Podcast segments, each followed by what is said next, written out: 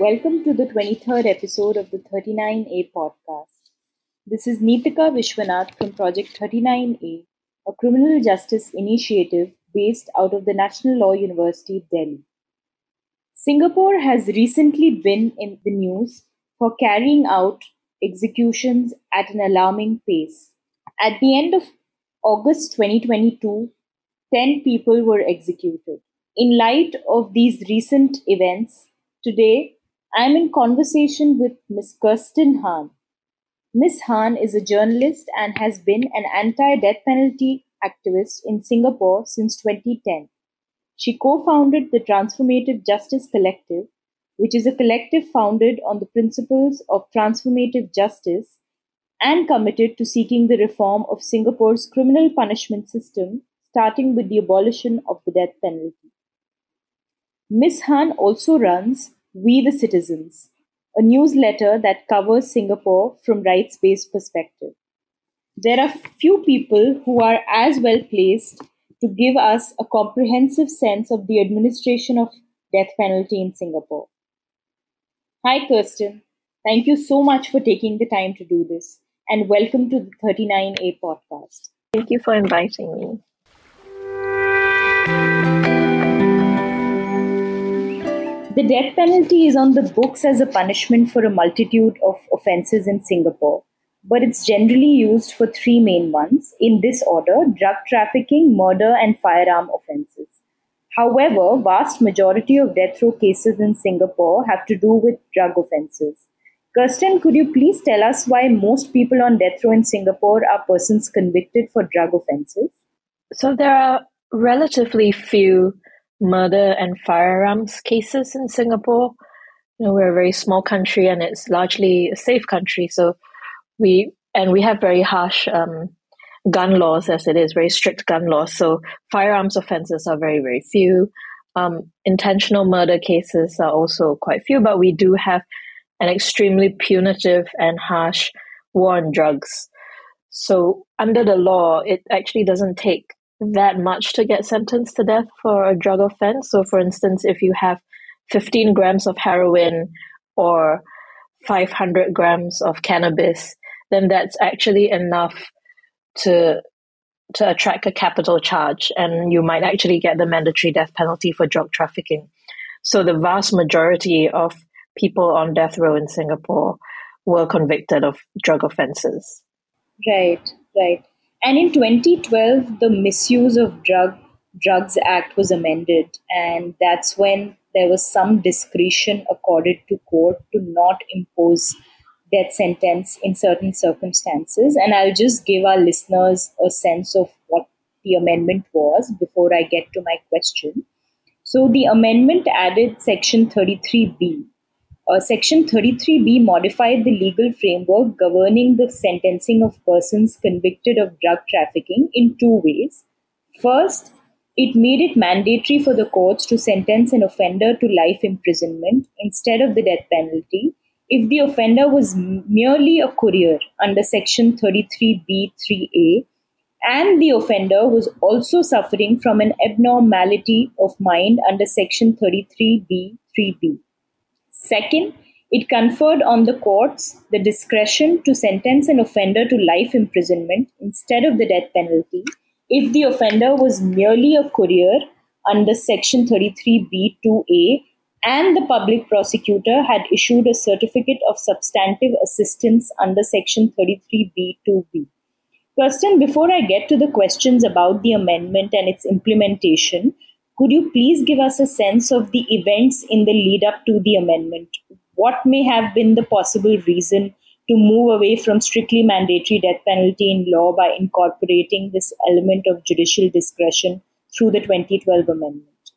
Yes, so the government um, has not, you know, acknowledged this as the reason, uh, and and you know they were just saying that oh we were reviewing the law, but what was what's worth noting is that what was happening in the run up to this review and uh, an amendment was that there was a high profile campaign for a young man by the name of Yong Vui Kong who was on death row in Singapore, and he was from Sabah, from a very poor family, uh, had left home very, very young, uh, fallen in with a gang because he didn't really have anyone else looking out for him, and he started delivering drugs for this gang. And at the time of his arrest, he was only about 19 or 20 years old, was essentially illiterate at the time.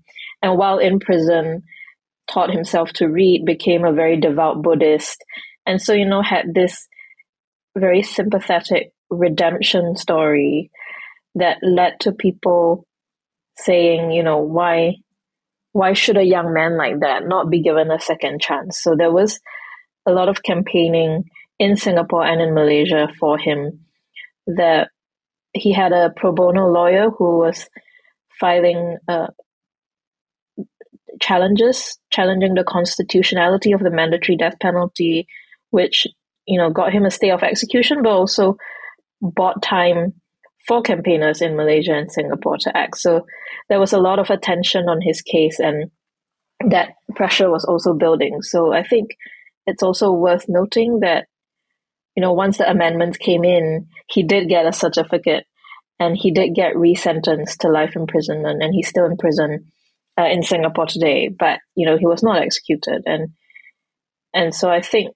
you know the the attention that Vui Kong's story drew to the mandatory death penalty for drugs and how it doesn't allow for mitigation, how it doesn't allow for second chances, also kind of put a lot of pressure. Right, right. That's very interesting. Thanks, Kirsten. I want to now move on to your assessment of the amendments, both the formal law and its implementation in the one decade of its existence. And the first thing that I wanted to ask you about was the first change in the framework, which is requiring both the fact that the offender is a courier and also that they're suffering from an abnormality of mind. If you could tell us a little more about it and about the possibility of someone who's not seen as a courier but still has uh, still suffers from abnorm- abnormality of mind and can be executed. And this reminds me of a recent case uh, from April 2022 uh, where Nagaenthran Dharmalingam was executed and he was someone with intellectual disability. Yeah, so it the clause itself shows that it's not enough to be found to have abnormality of mind. You must have abnormality of mind that impairs your mental responsibility for the act in question, which, you know, in this case would be the act of drug trafficking. And so that's actually a very high bar. Out of the 22 people who who were couriers uh, since the introduction of this clause, I think only about eight of them were sentenced or resentenced under this abnormality of mind exception. Um, so it's it's not easy to qualify. And so we see with Nagin's case that even though his IQ score was, you know, 69, even though he had ADHD and other cognitive impairment, it was not considered enough to pass the test because they found that it did not substantially impair his mental responsibility, that he knew right from wrong, and, and therefore he doesn't fulfill this exemption, and that's why he got sentenced to death.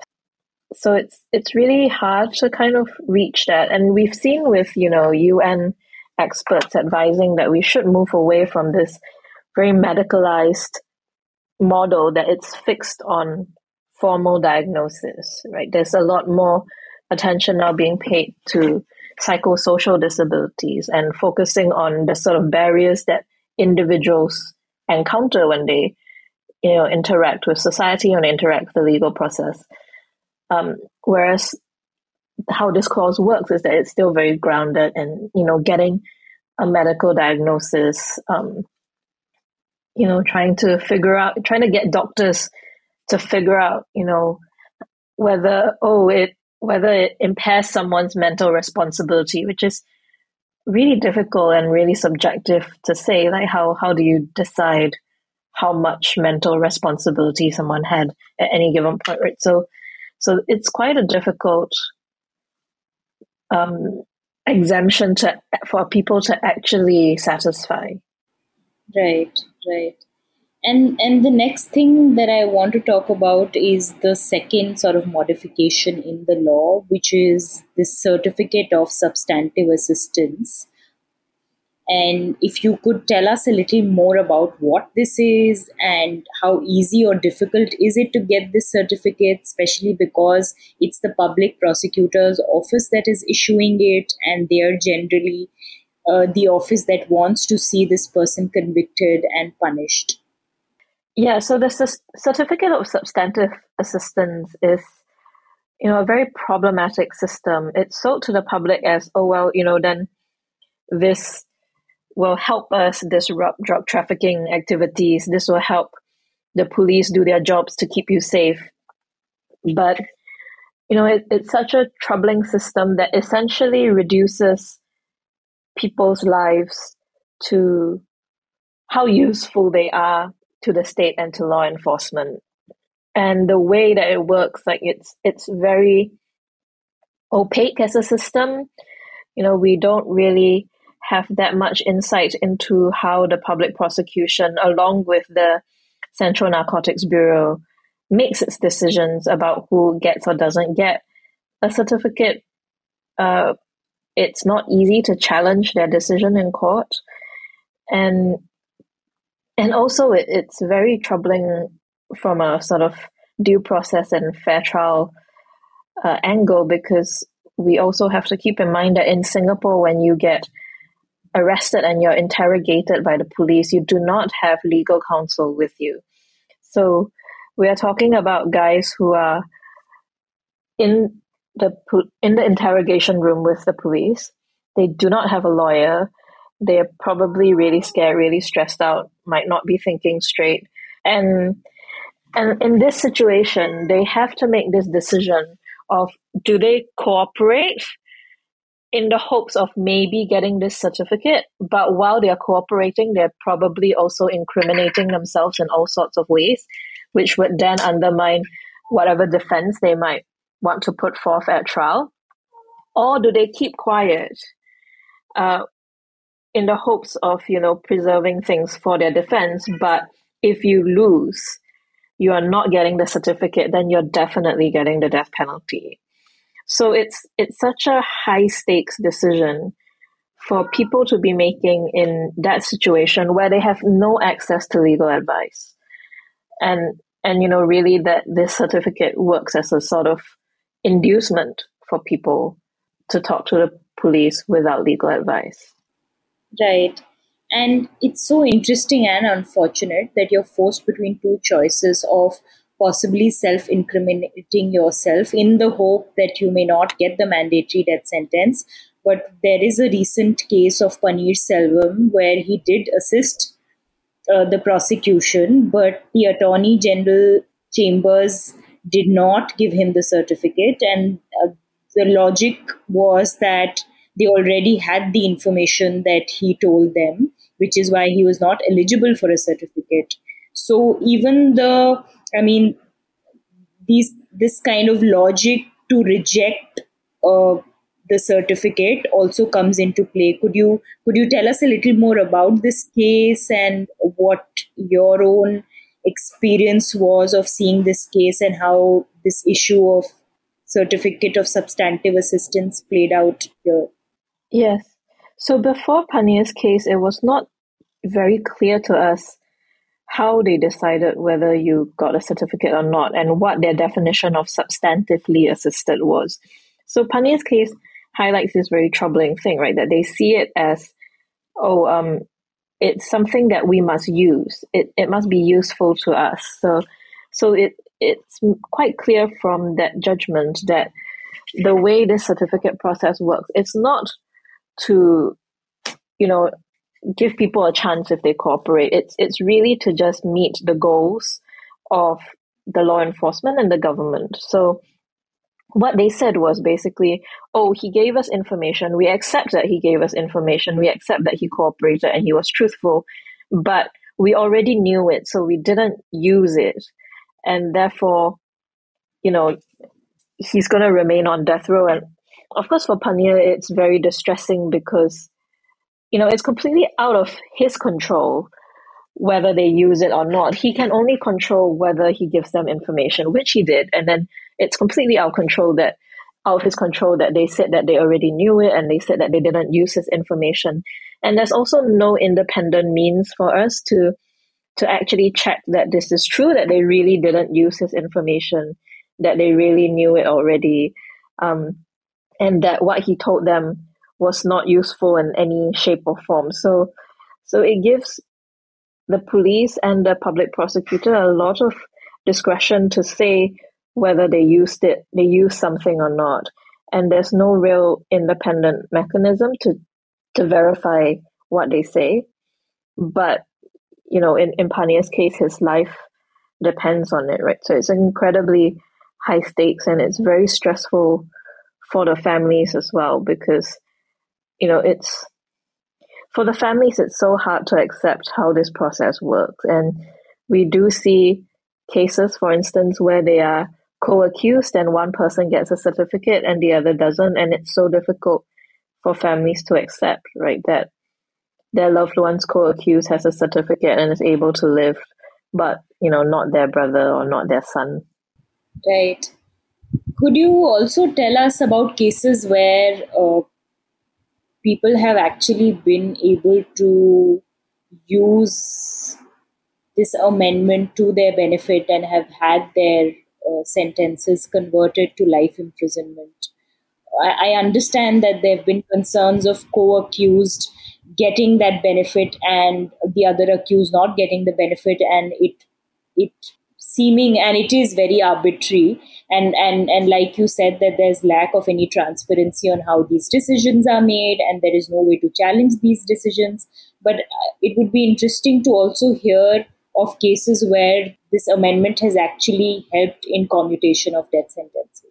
Yes. So for the case of Yong Vui Kong, so the one I was talking about before with the with the campaigning, he did get a certificate uh, after the law was amended, and he did get resentenced. So he's now serving a jail term.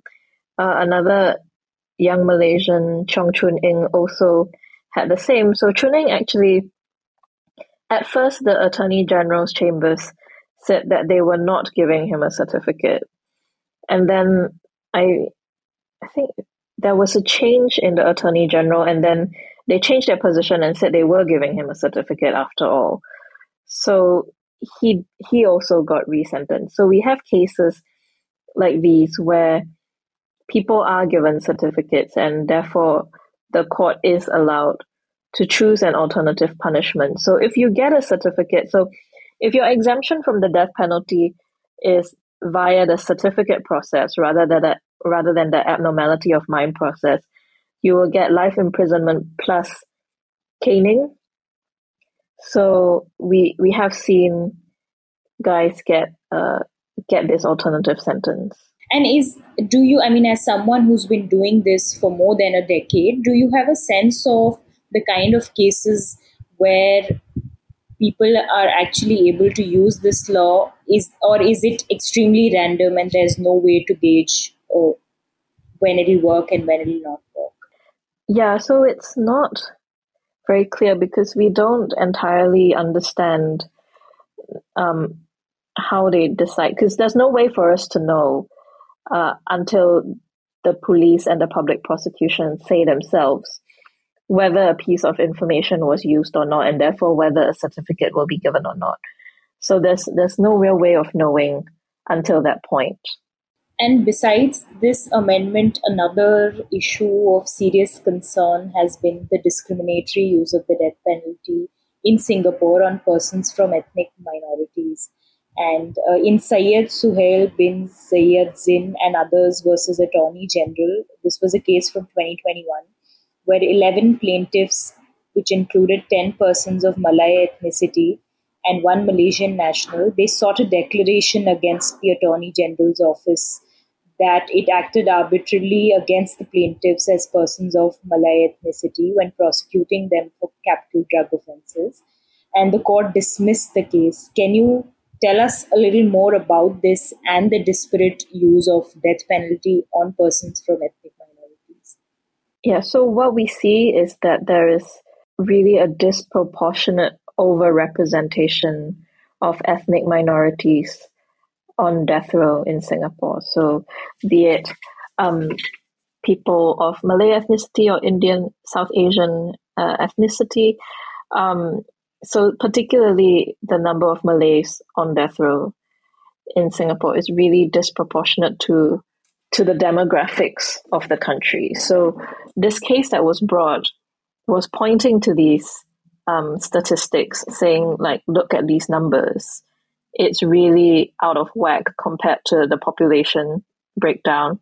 And so there must be something here that needs to be examined. Like, is there direct or indirect bias in how the law is being applied or in, or in how, you know, the cases are being handled? And this was dismissed because the the judge did not feel like that was sufficient evidence to show that there was discrimination or bias. And the government also came down quite hard on, on this. They made a lot of comments. Like they, at one point, they suggested that this was, um, you know, partly involving foreigners, like foreign lawyers who were also trying to stir up racial sentiment in Singapore, and you know, race and religion is treated as extremely sensitive issues in Singapore, and so they and the law minister basically just kind of dismissed it as mudslinging. But actually, anybody who looks at the makeup of death row can see that it is so disproportionately ethnic minorities. And, you know, so as, as a, as an activist, regardless of you know the legal arguments just looking at it from a social point of view there is something there that we need to talk about why are there so many minorities on death row? So everybody who was executed this year, and then there was there's been ten of them so far this year. All of them are minorities, uh, Malay or Indian. Thanks for that, Kirsten. And another, I was reading this case, the decision, and what I also saw was that the court noted at the end uh, of the proceedings, and I quote, that the proceedings were an abuse of the process of the court. And I also read about a recent case filed by 24 death row prisoners who claimed that their access to justice is obstructed in Singapore since the courts are imposing hefty fines on lawyers who are indulging in, I quote, in quotes, frivolous cases and using delay tactics according to the court. And as a result, lawyers are not willing to take up cases of death row prisoners. Could you tell us a little more about this and about the court seeing this as an abuse of the process of court and imposing fines on lawyers who do death penalty cases?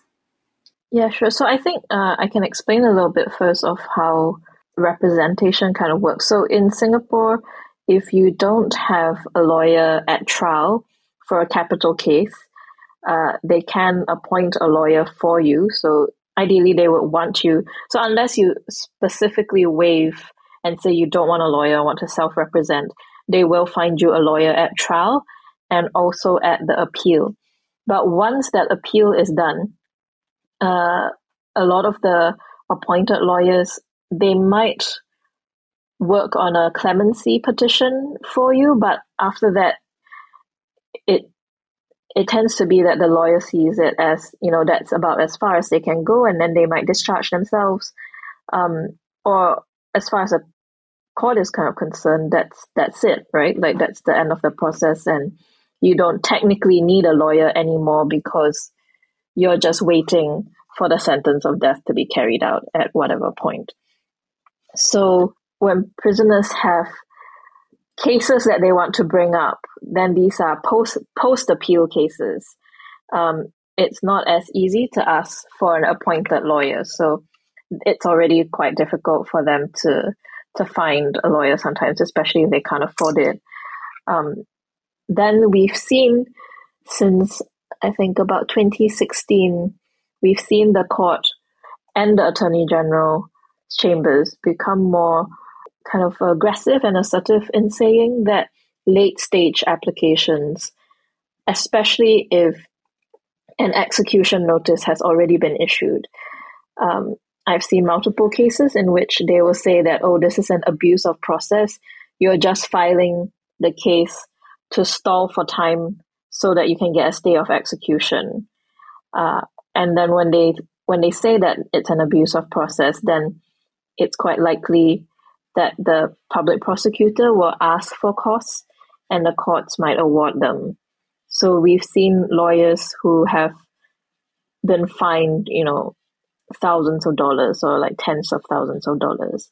And apart from the fines, there's also, you know, anxiety over the reputational cost of it because Singapore is very small, the legal fraternity is very small.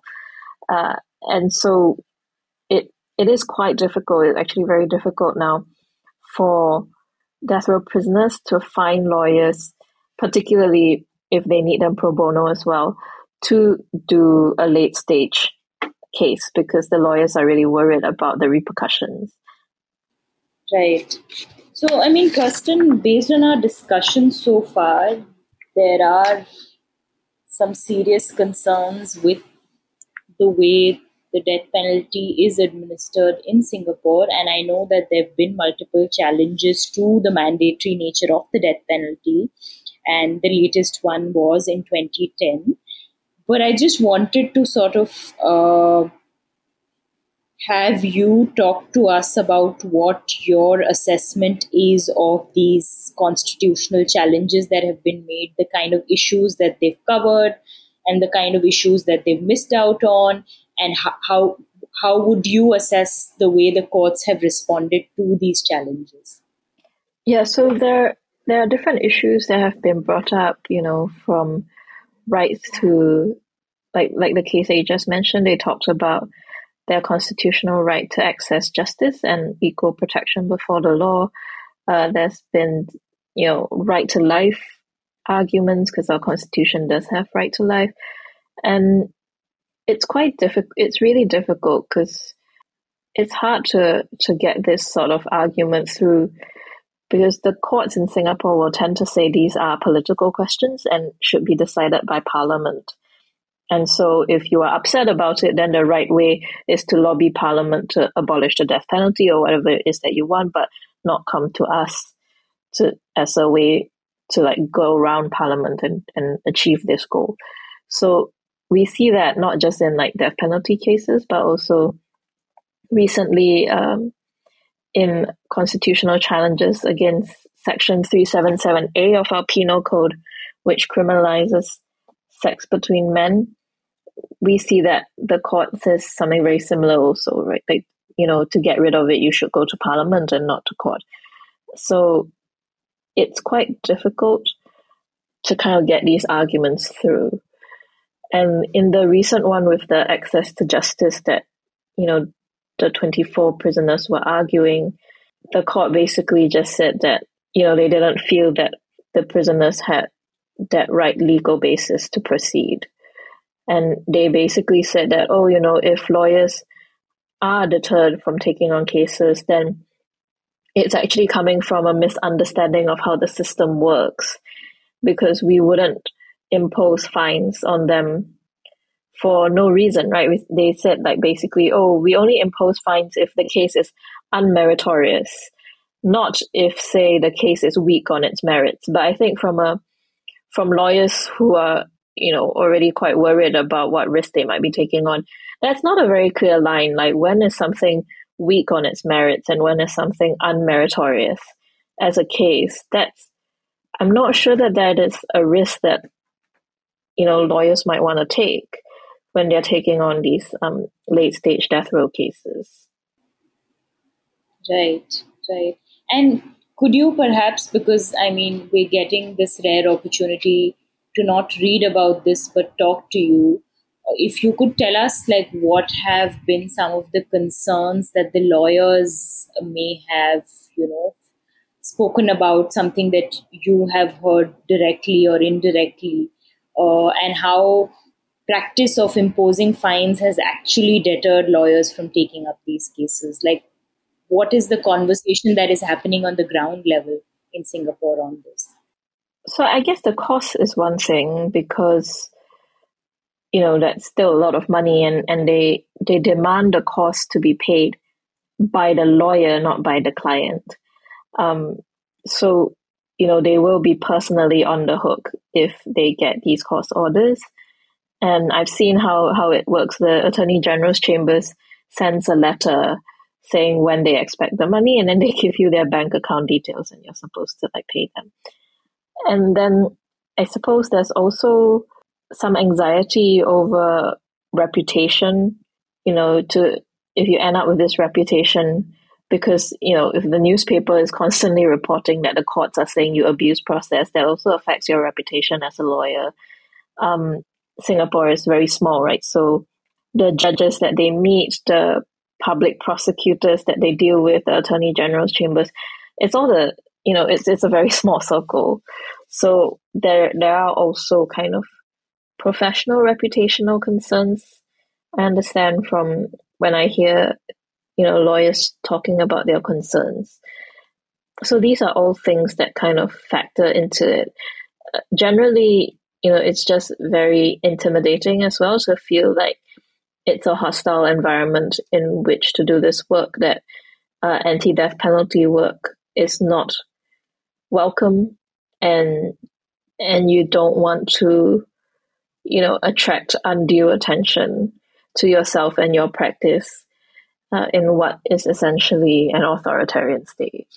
Kirsten, next thing that I want to move on to is how the state has the stance that the state has taken on the death penalty. And I was looking up recent news reports, and on 2nd September, the Home Affairs and Law Minister K. Shanmugam he at a dialogue session with students from the Nanyang Technological University said, and I quote, if I remove the death penalty, the flow of drugs into Singapore will be much higher. Your lives, your siblings' lives, many of other lives would be at risk. More people will die in Singapore if we remove the death penalty. And another reason that has been uh, given recently to maintain death penalty on the statute books for drug offenses is the fact that you know Thailand has legalized cannabis, Malaysia is doing away with the death penalty, so the death penalty is needed more than ever in Singapore. How would you respond to these statements and claims of deterrence? So that's the standard claim that the government puts forward. That's their narrative. They've even described their drug policy and the death penalty as harm prevention in the context of drugs. But you know what's really important and and doesn't actually get that much airtime in Singapore is that there is no proof that the death penalty is effective in deterring drug use or the drug trade. So this is something that's like extraordinarily difficult to study, right? Because what metrics do you use to calculate effectiveness? But there's no actual proof. The onus should be on people who want to execute people to prove that it's effective and it's working as they say it is, but we don't actually really have proof. When the government talks about their proof, they they've been trotting out surveys that basically say, oh, people believe that it is a deterrence, or that occasion you know, sometimes when they interview suspects or accused persons, accused person says, oh, because I know the law, then I I brought less drugs. So so there are these sorts of bits and pieces of information, but that doesn't actually add up to evidence that it works. And and so we're really basing this policy on assumptions that are not proven. And we've been having this death penalty for drugs policy for for years now, you know, since we brought it in in I think 1975.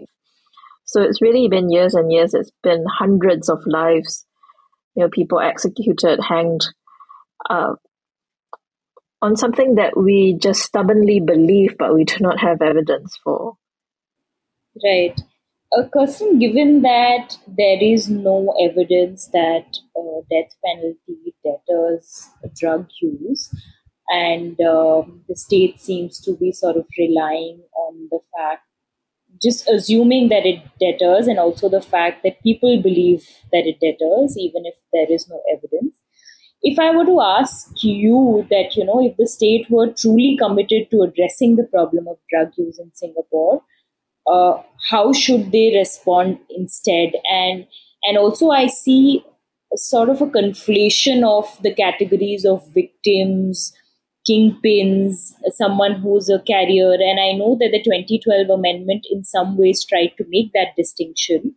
But uh, whatever I've understood so far from reading about the death penalty in Singapore is that a lot of people who've been executed were either people who were addicts themselves or people who were carriers uh, who are carrying small amounts of drugs and obviously the threshold in the law is uh, very low and which is why they get convicted and end up with a death sentence. But how you know if the state was truly interested in sort of addressing the problem how do you think they should have actually responded to this problem rather than responding with punitive action? So we've seen you know growing amount of research indicating that harm reduction approaches and voluntary evidence based treatment is more effective than punitive ones. And so, you know, treating drug use as a health issue rather than as a criminal issue has been shown to be more effective. You know, there was a study that was done in Malaysia that showed that people who get to attend voluntary treatment centers where they are given, you know, where experts and medical practitioners give them substitute um, drugs uh, to to kind of wean them off heroin and things like that. They are able to to stick with the treatment and everything for longer before they relapse. Whereas those who go to the compulsory drug detention centers that the Malaysian states run uh, relapse much faster. So there's all this, be- there are all these best practices and research and advice from people who actually have experience working with people with drug dependence or people who have themselves gone through the experience of having drug dependence and making recovery and going through that whole process, showing that you know, support structures that allow people to seek voluntary treatment and things like that work better. And we can see also from Singapore's drug policy, the, the way that it's so harsh, that it could actually have this counterproductive effect of of causing more harm and dissuading people from seeking help. So, for example, so beyond the death penalty, which is just the extreme end, um, we also have things like uh, legal requirements. So if you go and see a doctor and the doctor suspects that you're using drugs, they are legally obliged to report you. And so that actually ends up deterring people from seeking medical treatment if they have drug dependence and they want help to to recover, right? So but they don't dare to go to the doctor because they're afraid that the doctor will report them to the police. So how does that actually help people and how does that, you know, protect people from say overdosing um, and getting the treatment that they want, right? So I think there's so much more that we can do and it's not like there's no information out there. There's so much policy research and recommendations out there that we could be looking at.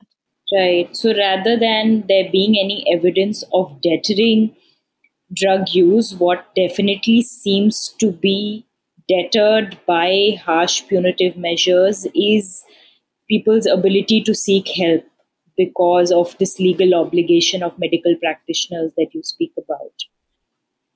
The last thing that I want to talk about, Kirsten, is something that you mentioned, uh, which is the the state sort of relying on the survey, the public opinion survey, and uh, the session that I was earlier mentioning uh, at the university by the law minister, he also referred to the survey and he said that nearly 87% of Singaporeans support the death penalty. But I do know that there was another public opinion survey done, done by three ac- Singaporean academics who relied on this questionnaire uh, prepared by Professor Roger Hood, and that sort of showed how the support for death penalty shifted when people knew a little more about the realities of the death penalty and how it's administered. And I was wondering if you could tell us a little more about it. That even this, what what is assumed to be this homogeneous, strong public opinion in favor of the death penalty, even that is fractured when you look closely. Yes. So Singaporeans in general, on a theoretical level, support the death penalty. The majority of them do. But then a lot of them will admit, if you really kind of probe and, and ask, it will they'll either admit or you will find out that actually they don't really know much about how it's implemented, what the law says, how it works, and who gets sentenced to death. And so it's actually not surprising to me when the government gets all these surveys that say, you know, Singaporeans believe that it's a deterrent, Singaporeans support it, they believe it works because, you know, if that's the only narrative that people get to see in the mainstream media, then it's entirely circular. You you tell them that it works, and then you survey them and ask them if it works. Of course, they will say that it works if that's all they've seen in the media. So it doesn't, it's not actually helpful. So what we see from the survey that was done by the academics is that the more detail people have, the more they know how it works, uh, the support for the death penalty actually starts to kind of waver a bit. And we have seen this year also with more attention paid to the death penalty with high profile cases like Nagaenthran's that there are more Singaporeans now questioning and and saying that you know it doesn't make sense that someone like Nagin could have been hanged. Uh, there are more young Singaporeans who are speaking out against the death penalty. So the support in Singapore is not as clear cut as the government would claim that it is. I think you know it's it's something that we don't have so much space to talk about, uh, especially in mainstream platforms. But there has been a growing amount of criticism and questions about the death penalty. Thank you, Kirsten. Uh, thank you so much for this conversation. It was extremely insightful, and thank you so much for your work. Thank you for inviting me.